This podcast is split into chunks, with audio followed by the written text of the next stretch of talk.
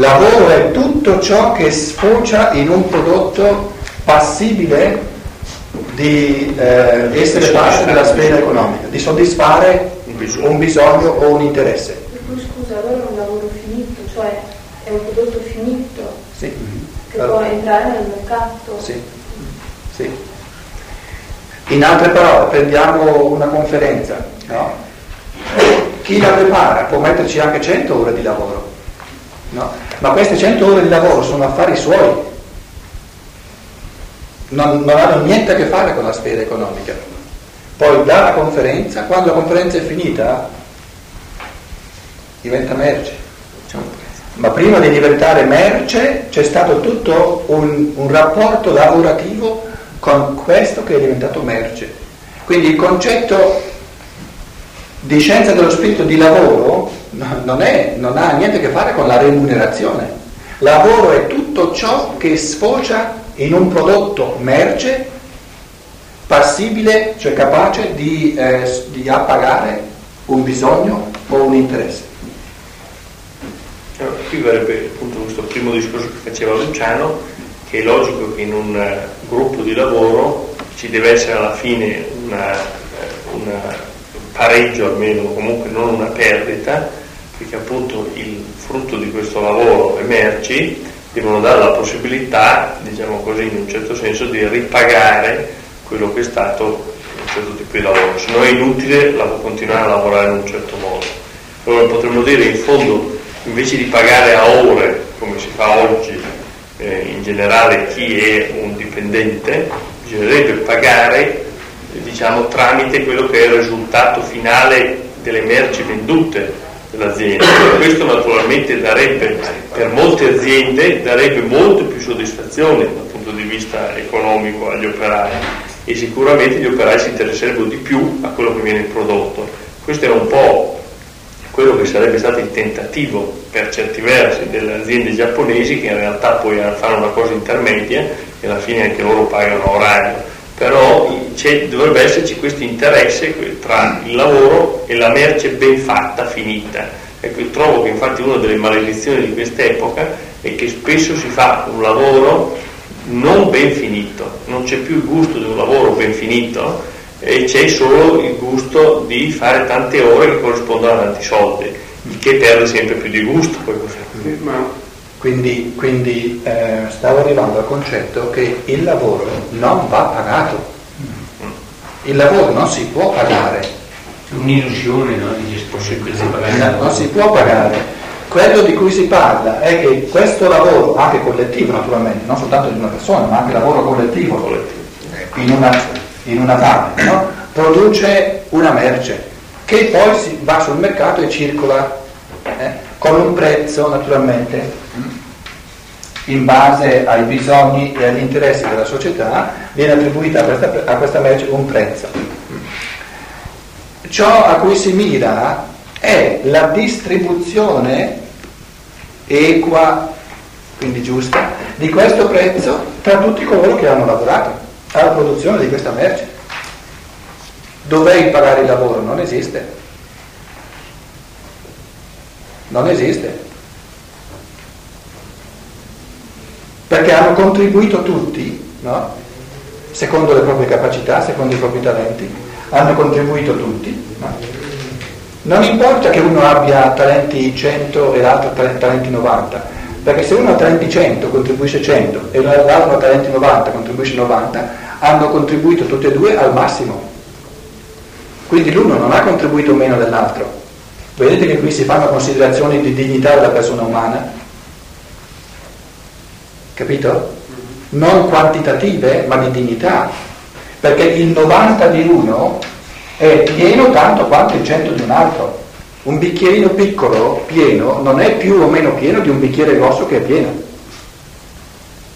Capite? Queste sono considerazioni di dignità della persona umana che non hanno niente a che fare con dire tu hai, hai talenti 100, allora ti paghiamo 100, tu hai talenti 90, ti paghiamo 90. Nel Vangelo, quello che hanno riportato raddoppiato, hanno ricevuto tutti la stessa ricompensa. Se andate a leggere la parabola del Vangelo. No? Ora, quello che salta fuori dalla merce venduta no, si distribuisce, si distribuisce in che modo? Secondo quale criterio? Seconda, Eh? seconda del bisogno. No, E come si stabiliscono i bisogni? Supponiamo qui sono, sono 20 persone nella ma famiglia. lì sono tutti uguali, Si, si stabi- stabilisce cioè, equamente, in modo uguale. Categorie. Ma se tutti hanno contribuito a quella merce e tutti, poniamo, hanno dato quello che potevano dare, è evidente che ognuno deve avere uguale all'altro. Ormai la legge dovrà dire che ognuno deve essere pagato a seconda. Uno è il padre di famiglia con cinque figli e l'altro è da solo. No, non è l'uguaglianza qua, non, non, non va più. Ognuno ha uguale diritto a che si venga incontro ai suoi bisogni, ma i bisogni non sono Ma i uguali. bisogni non li avete messi prima da raggiungere la sfera economica. Sì, difatti il pagare è qui, non qui. Quindi la distribuzione della merce, la distribuzione del profitto, se vogliamo chiamarlo così, no? avviene qui, non qui. Eh? E come si compie? Questa è una domanda naturalmente estremamente importante. Beh, con- sulla seconda sfera, cioè lì c'è- si stabilisce eh, la, la dinamica di come poi i soldi devono andare, andare a fluire ai- a quel lavoro svolto sé- dopo, dopo che è diventata merce, dopo che, ha, che quel determinato lavoro ha, ha avuto il suo prezzo, quindi c'è un suo pacchetto di soldi, nella sfera giuridica dovrebbe esserci, dovrebbe esserci delle regole che stabiliscono come questi soldi poi vengono distribuiti in base alle tenendo conto Quindi, delle quindi adesso cominciamo a metterci sulla strada giusta. Ci deve essere, supponiamo che sono stati fuori 100 soldi, va bene? Ecco. E la nostra domanda è dove vanno a finire questi 100? Ci deve essere la sfera giuridica che ci dice di questi 100 no, noi abbiamo calcolato che nell'andamento totale della società eh, supponiamo 25 devono venire qui Va bene? Quindi 25 vanno a finire qui. Restano 75. Abbiamo calcolato che eh, 15 vengono consumati in questa sfera che va finanziata, e questa non produce, qui si produce, questa va finanziata. Vengono quindi 15, restano 60. 15 vengono a finire qui, restano 60. Poi di questi 60 abbiamo bisogno di altri 15, supponiamo, per persone che sono piccole, che sono anziane, handicappati, quindi persone che vanno, no? È un'altra, diciamo, la sfera giuridica, no? Ma non per pagare la sfera giuridica, per pagare le persone che sono a carico della società, se vogliamo. Restano 45. La legislazione dice questi 45 restano a voi, a voi 20 persone. Quindi vedete che siamo già arrivati a, una- a un, a un dimezzamento. Adesso ci resta la domanda come distribuiranno fra di loro eh, queste 20 persone questo 45% che è rimasto. Loro possono dire vogliamo mantenere l'azienda in bilancio pari o vogliamo che ci sia un certo profitto nell'azienda per migliorare gli stanziamenti, per migliorare i macchinari, per eccetera eccetera eccetera. Lo possono decidere loro. Supponiamo che dicano un 10% no? lo vogliamo reinvestire nell'azienda Per ammortamenti, eccetera. per ammortamenti eccetera, pensioni per vecchiaia Eccetera. eccetera. Restano 35 per cento, di 100 siamo arrivati a 35. Il problema resta, la domanda resta come distribuiscono questi 35, questo 35% tra 20 persone.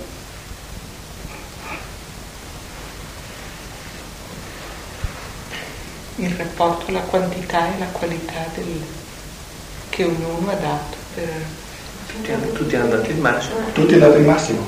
Ma le ma- responsabilità. Dovrebbe dire quello di cui ha bisogno. Le responsabilità, perché ognuno ha dato la sua piena responsabilità. Ci vorrebbe Con fratellanza in base ai bisogni. Funziona, la distribuzione di questo 35% funziona soltanto se c'è uno spirito di fratellanza no? Che permette di vedere i bisogni reali delle persone e di dirseli a vicenda. E in Germania, che- dove l'antroposofia è più diffusa, no? dove ci sono sperimentazioni in questo campo qui, no? quando si viene al punto si comincia a chiedere alle persone quanto pensi di avere bisogno. Eh? E la persona deve dire onestamente a me tanto basta per vivere, e più, più che vivere non ho bisogno. Capite? Perché se io comincio a dire sì, questo mi basta per vivere, però voglio, voglio mettere da parte un po' di soldi, allora non basta mai niente. Perché se ne metto da parte 5, perché non mettere da parte 50? Scusa, però si presuppone che ci sia tutto un contorno di sostentamento. Cioè voglio dire, non ti serve di più perché hai talmente tanto per questo tipo di rapporto Sì, che esatto. tutto il resto diventa superfluo. Quindi è un processo di maturazione interiore, no? di maturità umana, dove se l'individuo umano vive pienamente anche la sfera spirituale, è chiaro che non vedrà più nel soldo, nello spendere, nello straspendere la realizzazione del suo essere. Perché finché noi avremo esseri umani che si vedono realizzati soltanto se possono straspendere no, o strafare, non, non risolveremo mai questi problemi.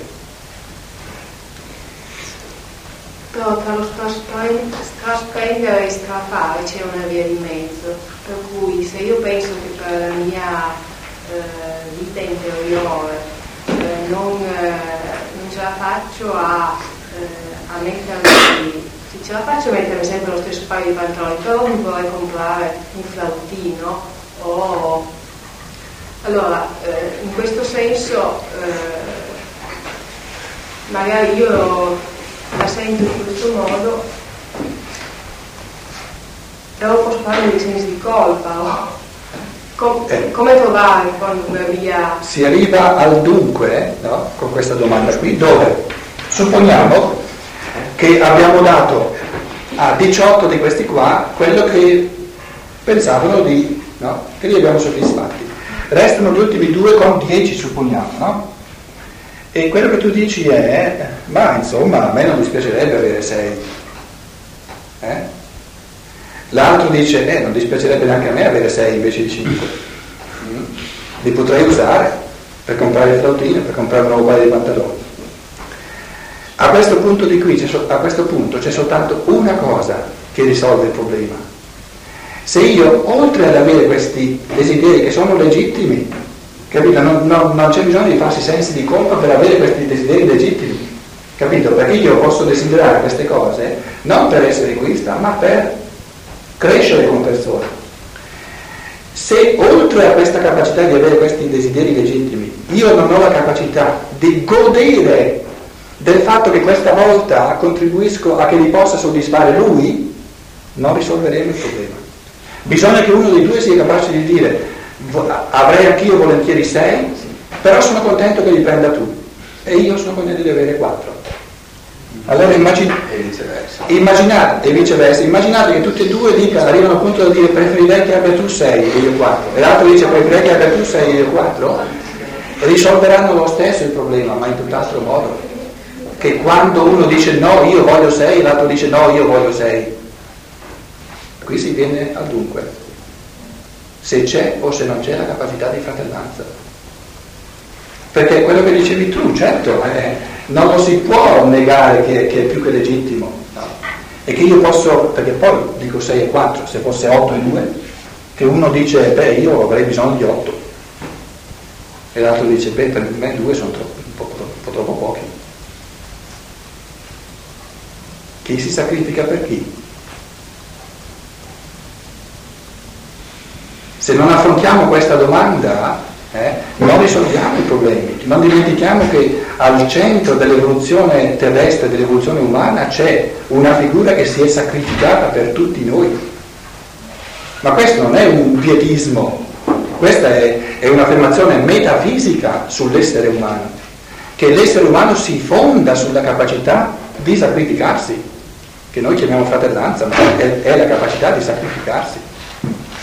Capito? Non perché io sono stupido, non perché io non avrei bisogno o non saprei come usare intelligentemente e responsabilmente di questi otto, ma semplicemente perché decido di dare la preferenza e decido responsabilmente e, e, e con amore di dare all'altro l'opportunità che potrei avere anch'io.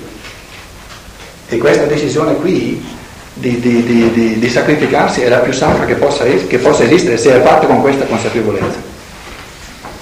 Quindi, quindi quando Steiner ci dice che questa sfera economica funziona unicamente nello spirito della fratellanza, vuol dire in fondo questo, che quando si viene al dunque, si viene alla, alla, alla questione, si viene alla domanda chi è disposto a sacrificarsi.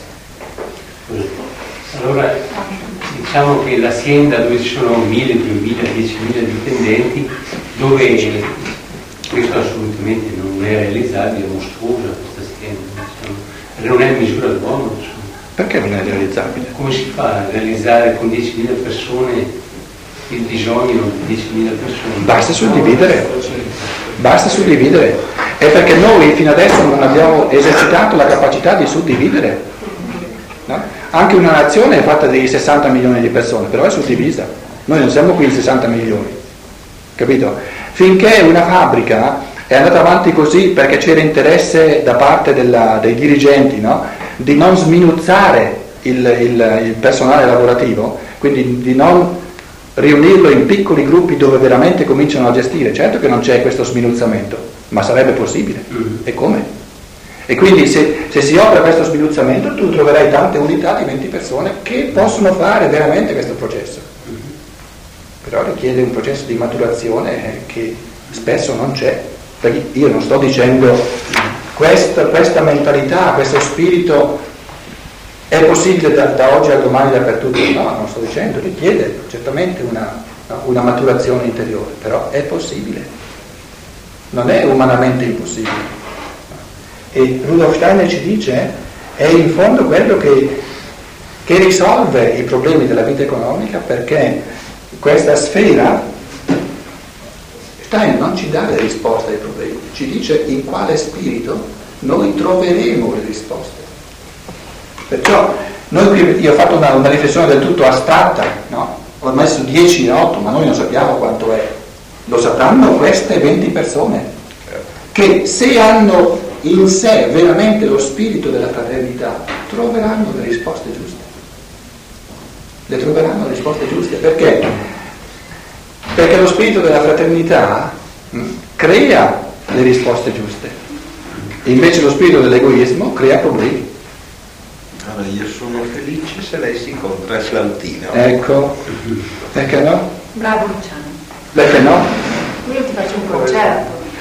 E poi che le Perché no? Perché no? Chi ha mai detto che la fratellanza non paga? Steiner ci dice la fratellanza paga, perché ci dice funziona proprio nella, nella sfera economica. Una, scusa, eh, un'altra, una piccola parentesi. Eh, noi qui abbiamo a che fare con, con l'enorme eh, mistero o con l'enorme problema del fatto che praticamente noi ci troviamo con tutti i sistemi sociali che hanno posto alla base l'assunto fondamentale che l'essere umano è fondamentalmente egoista. Capite? Quindi forse possiamo, possiamo impiegare un paio di, di minuti a riflettere su questo fatto che si parte dal presupposto che l'essere umano per natura è egoista. È giusto questo presupposto?